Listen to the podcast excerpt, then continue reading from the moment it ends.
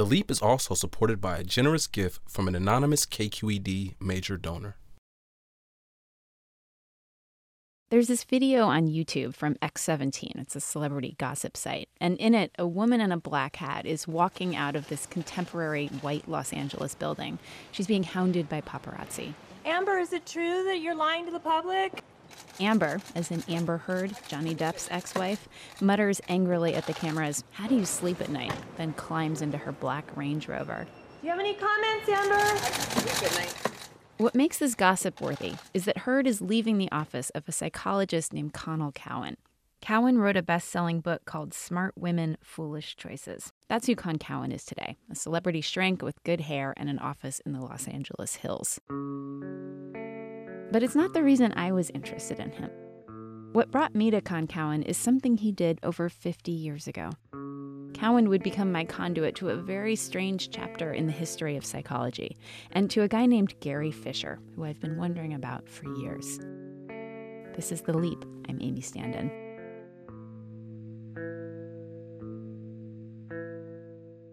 So let's jump back to the Connell Cowan of 1961, when he was fresh out of college with a BA in psychology and looking for a job. I was really a baby, uh, you know, when I met uh, Gary. I was living in Long Beach and I saw an ad in the paper for, I guess it was a psych tech position at Fairview State Hospital. I just needed a job. I didn't even know what it was for. I mean, there were no specifics.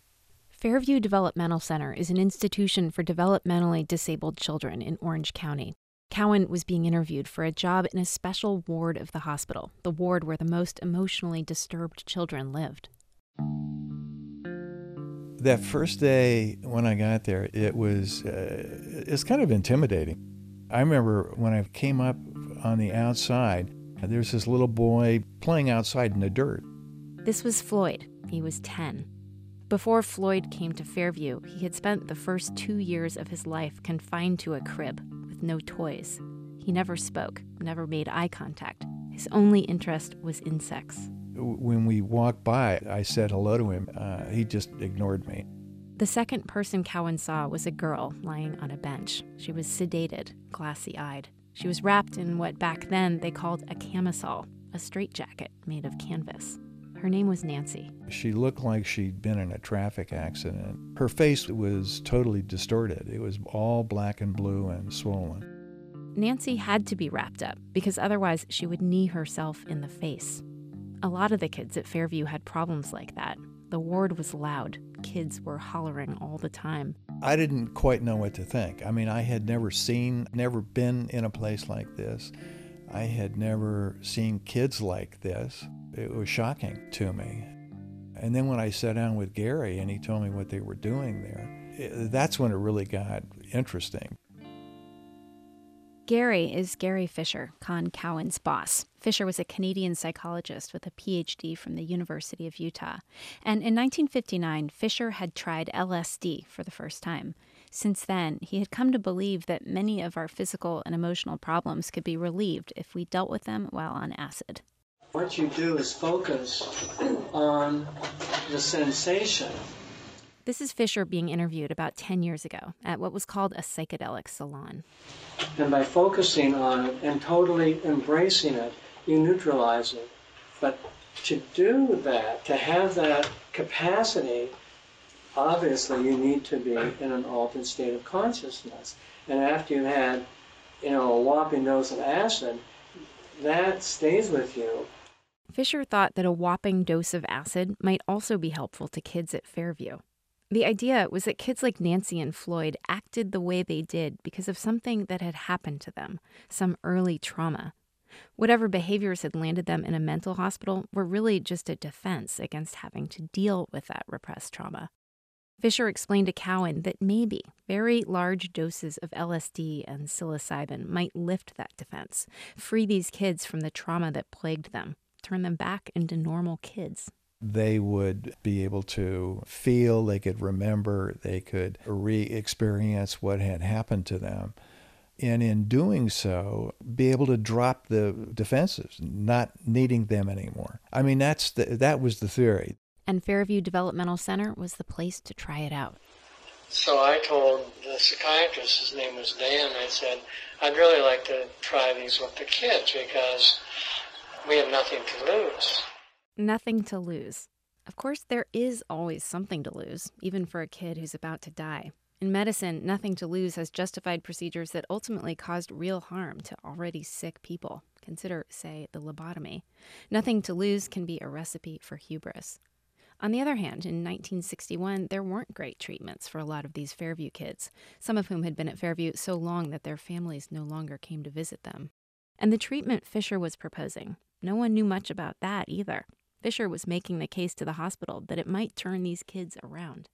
I think the reason that they got the permissions it was because if we don't do something, these kids are never going to have a normal shot at a life. And it was true. He said, Well, yeah, let's try it. So he said, Well, we'll start with Nancy because she's dying anyway. How old was she? Nancy was maybe uh, 11. Wow. Nancy, the 11 year old girl who was dying anyway, I've read her case files. They describe a kid who started out normally. She sat, walked, spoke at the appropriate ages. But Nancy's mother told the doctors that in the years leading up to her being admitted to Fairview, her daughter had been a continual behavioral problem. She was self destructive. She couldn't be in school. She'd been put on at least five different tranquilizers.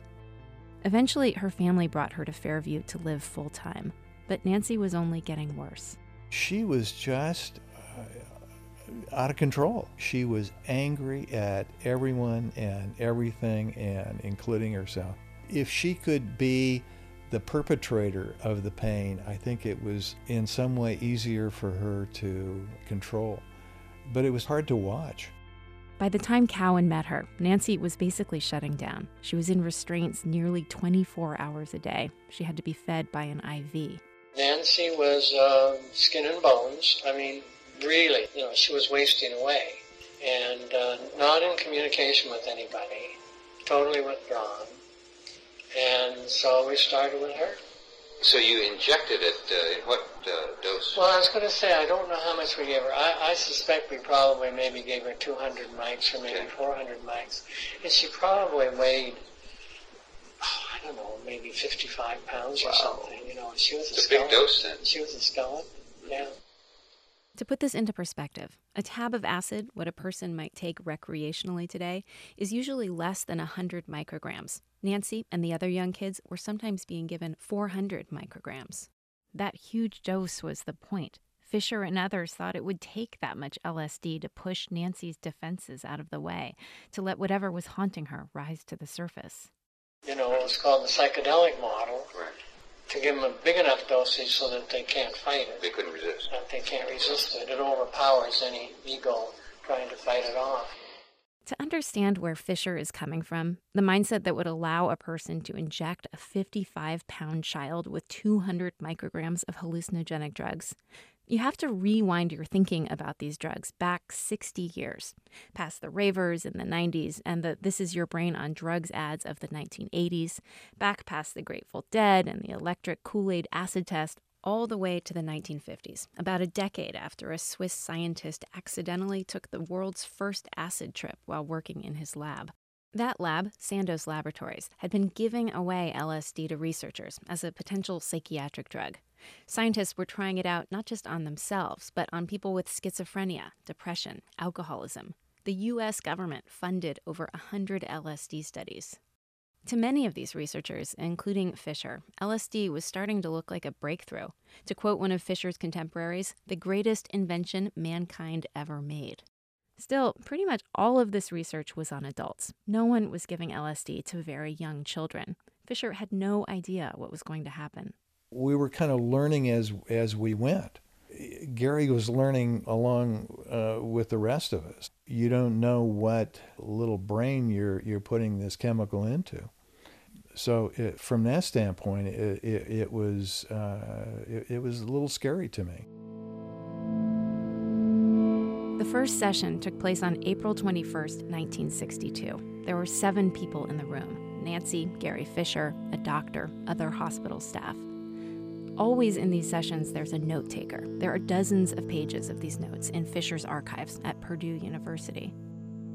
At 10:15 a.m., Nancy was brought into the room. Someone showed her a rose, which she smelled and then tried to eat. At 10:25, doctors injected 200 micrograms of LSD into Nancy's body.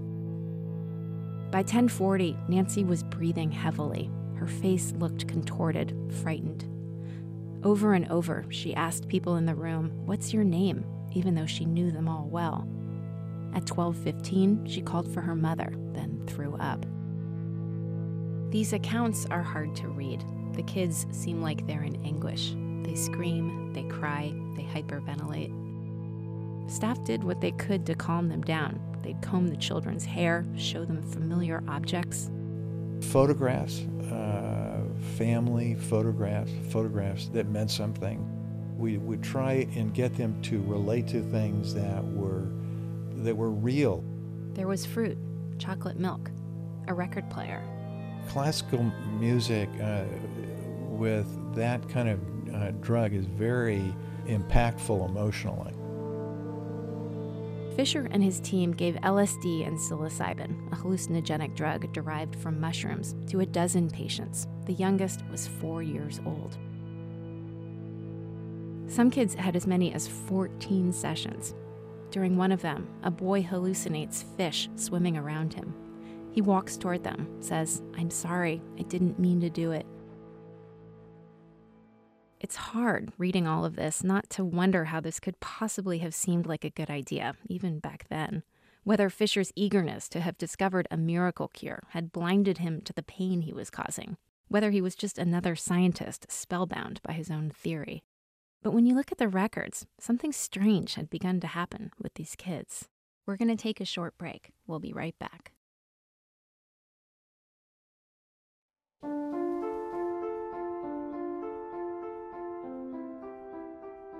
According to Cowan, as well as Fisher and the hospital records that Fisher kept copies of, several of these kids were responding in remarkable ways.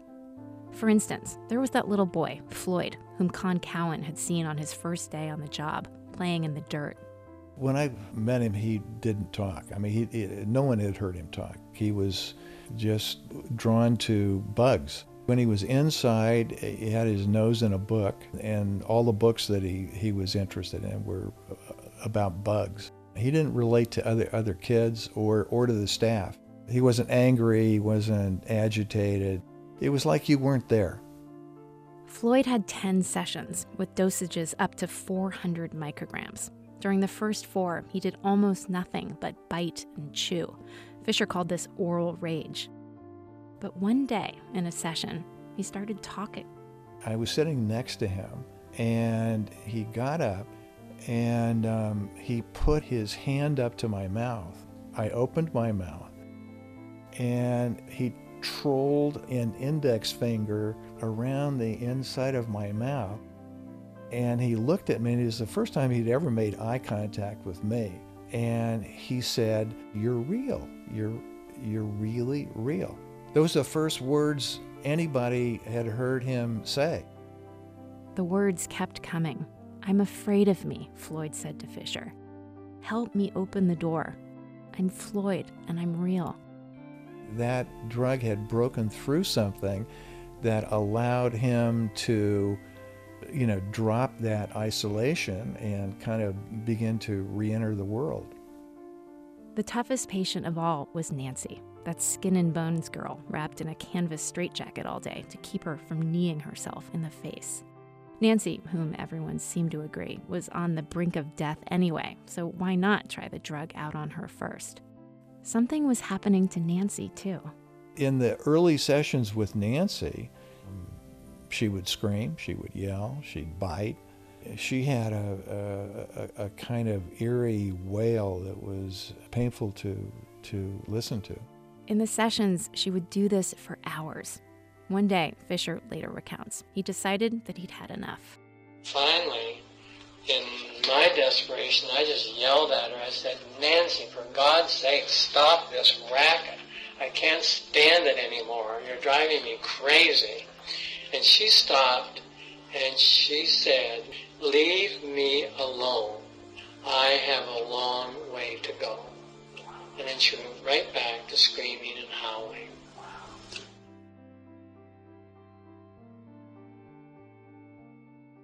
There's a lot to think about in this little vignette. First, Fisher's exasperation with Nancy. He gave her this drug. His irritation with her while she's on it strikes me as insensitive at best. And what about this line, I have a long way to go? It's almost too good to be true. To be reflecting on her emotional journey seems pretty sophisticated for an 11 year old. On the other hand, I've never met an 11 year old on acid. But this story pretty much checks out in the hospital transcripts. It's a moment toward the end of Nancy's first LSD session. She's been screaming for at least two hours. Staff has taken her back to the ward, and they're about to give her Thorazine to calm her down. Fisher says, Nancy, how long are you going to scream? Nancy replies, I'm going to have to hurt for a very long time. Of course, that could mean a lot of things. Maybe Fisher's memory translates this line to sound more introspective than it might have been. Either way, to him, this moment was a breakthrough, a triumph. And we just went, holy shit. There's somebody in there. You know, there's a there's a person, there's a live person in there. Amazing. What happens next is spelled out in the transcripts. The LSD seems to have released something in Nancy, something bad that needed to come out. She started talking about her family. She would tell us that she didn't want to see her house. She didn't want to see her mother. She didn't want to see her grandfather. Grandpa, Nancy would wail in the sessions, then hit herself. I'm a bad guy, she'd howl, then cry and spit. There was something that was traumatic uh, that involved her grandfather. Ow, ow, she'd shout. No, Grandpa. Hurt. Bye, Grandpa. Bye. To Fisher, this proved his original theory that LSD had pushed Nancy's ego, her defenses, aside to reveal the thing that was really plaguing her. He came to the same conclusion you probably have that Nancy had been raped by her grandfather. Outside of the sessions, Nancy was getting better. She had stopped hitting herself. She would talk to you like a like a person, uh, you know, not not just screaming and trying to hit herself or hit you, or you know, she she would actually relate to you as a, a fellow human being. By July 1962, three months after her first LSD session, Nancy was feeding herself. Her face is clearing up and she's smiling a great deal now, wrote the staff. Her improvement is nothing short of remarkable. It was hard for me to believe what I was seeing because I, I, I just had such a vivid impression of her walking in that first day, laying there uh, in a camisole, and, and seeing this kid go from that to um, she had a birthday party, and we had the party in the same room where we did the sessions. And uh, she wore a dress and had on Mary Jane's and cut cake and served it to us, and you know was talking like a a, a normal, regular little girl. In the hospital records, Nancy seems to look forward to the LSD sessions. She demands them. That's how Fisher recalls it too. One day somebody was there and they were looking for somebody.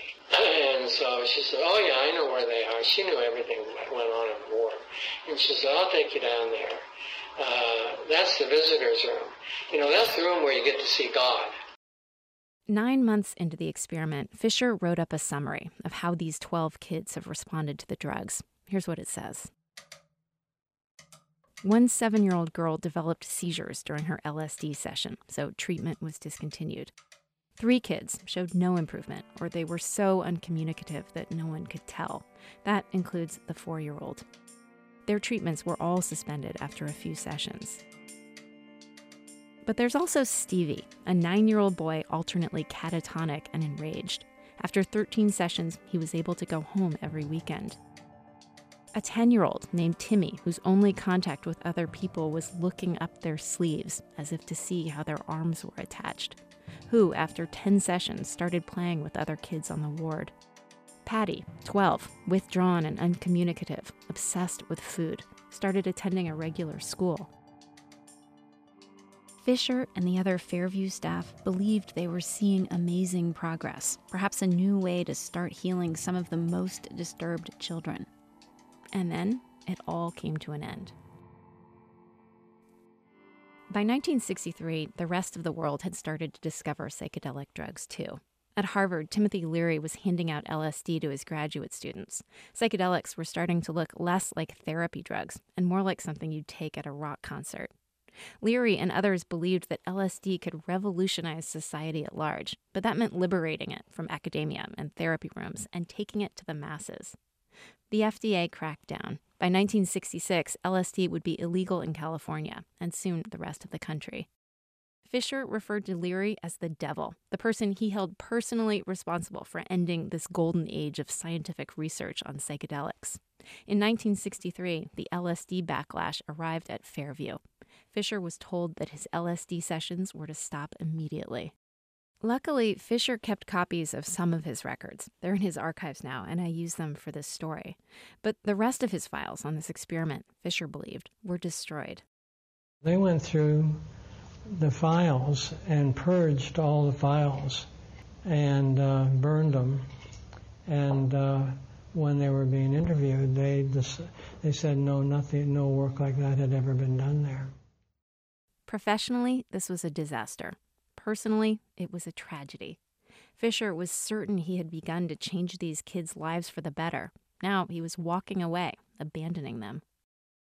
One of the most difficult things I've ever had to do uh, in my life is to tell them that we couldn't do it anymore. So it was uh, heartbreaking meeting those kids. Five years later, in 1968, he was still thinking about it he and Con Cowan wanted to go check up on the kids. Gary and I, we wanted to go back and and uh, see where you know, like where's Nancy today. I went back to try to do follow up. Well, follow up on who, you know? And I, they wouldn't let me on the ward or anything. Fisher never saw Nancy or any of the other Fairview kids again. This freeze on LSD and science, it would last for over half a century. To Fisher and his contemporaries, these were lost years, years in which so many people, so many children might have been helped. There's a sort of rueful laughter you hear in the psychedelic salon.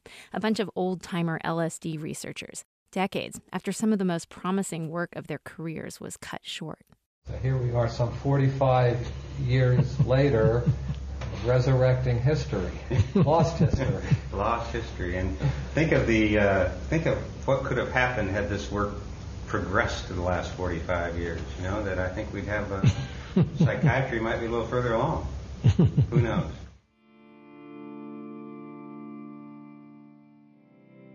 It's not just Fisher. I would love to know what happened to Nancy and the rest of the Fairview kids. Did Fisher's LSD make their lives better permanently? This may be impossible to know. All of the kids' last names are redacted from Fisher's archives, and Fairview's files are all sealed. Still, I had a good guess about Nancy's full name, so I asked a couple of private investigators to try and find her.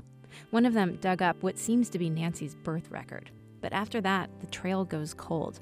There are no marriage or death records, no children born. It seems very possible that Nancy never left Fairview at all. Even if we did find them, it wouldn't be enough to go on. A handful of kids, 55 years ago, with archaic protocols and spotty records. This is not science. To really know whether Fisher made the right call would mean doing the experiment again, and I think it's safe to say that will never happen. Whether Fisher's experiment was reckless or whether it was heroic depends on how you think about science and what risks we're willing to take in pursuit of something groundbreaking.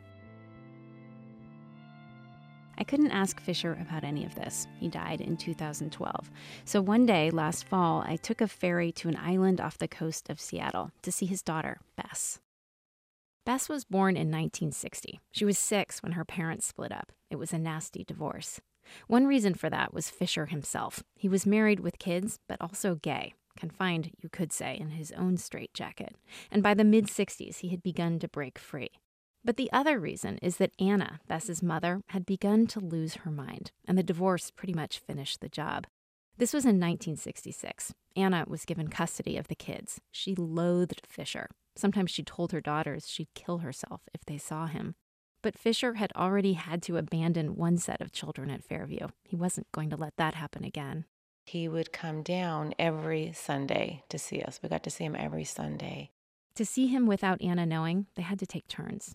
Two of us would sneak out of the house and meet my dad down the street and around the corner because when he had come to the house before, my mom would try to attack him, and I remember her throwing rocks at his car. Anna would sit in the dark, chain smoking, possessed by strange ideas. I'd be talking to her, and all of a sudden she'd say, Wait, stop. And she'd close her eyes and look, and her face would face up into the sky. And I'd say, Mom, what are you doing? She said, Stop. I'm, I'm, I'm communicating with the Venusians right now, the people who live on Venus. So, you know, I no, I never had any thought that I could save her. No one could. Gary Fisher had a theory why. I found out later when I asked my dad, why is she so crazy? He said she took LSD. And he said it was like a puzzle piece. Sometimes the puzzle piece just didn't fit back together, and hers just didn't fit back together. Her, her mind. The drug that Fisher would later give to a non-verbal four year old, he had seen that same drug unravel his own wife. Fisher believed LSD could cure deep emotional distress, but seemingly he also understood that LSD could unleash it.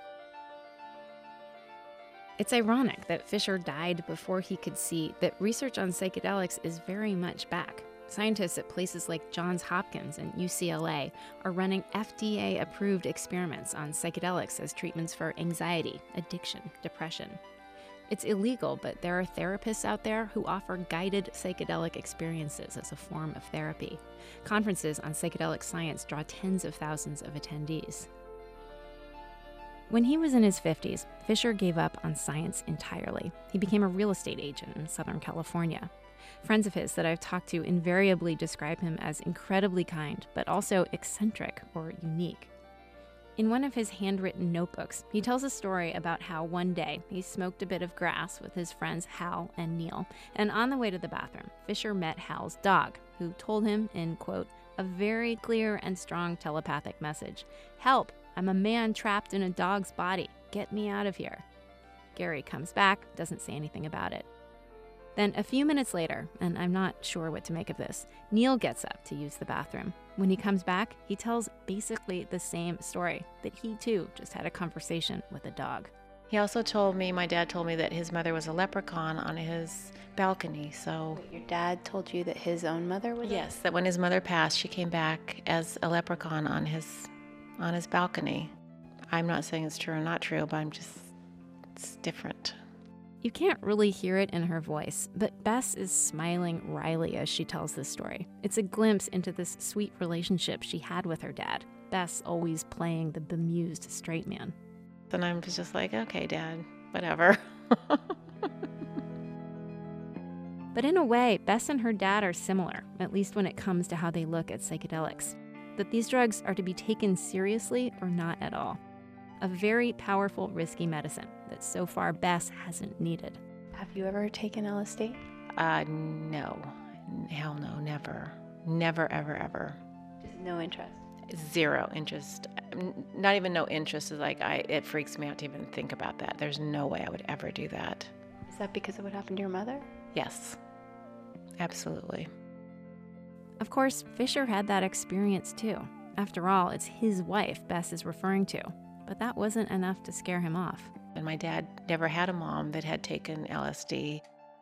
Maybe not, but as an adult, Fisher was surrounded on all sides by trauma his patients, his children, his wife, maybe even himself.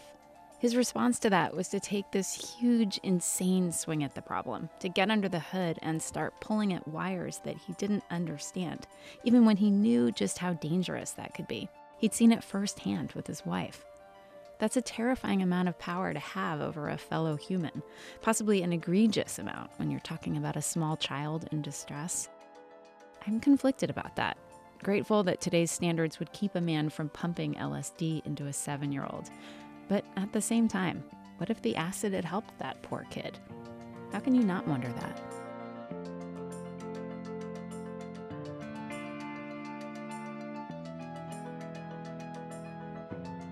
This is The Leap. I'm Amy Standen. And I'm Judy Campbell. Nicholas Naoti and Chris Cullen composed the music for this piece. Chris also edited this story. Katie McMurran is our sound engineer, with additional engineering from Danny Bringer. Nathan Campbell wrote and performed the song you're hearing right now.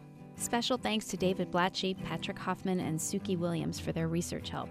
Also to Lorenzo Hagerty for letting me use recordings from the psychedelic salons, and to Erowid.com, where I first read about Fisher, and to Paul Lancour.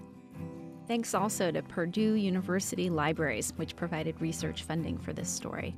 Joanne Wallace is our executive producer. There are photos of Gary Fisher, Nancy, and other Fairview kids on our website, kqed.org/the leap. Check it out. Thank you for listening. Till next time, this is The Leap, KQED. Leaping lizards, is that really me? I wasn't born to fly, Lord, Lord, I was born to creep.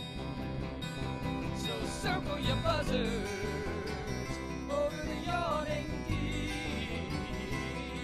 I bet all I got against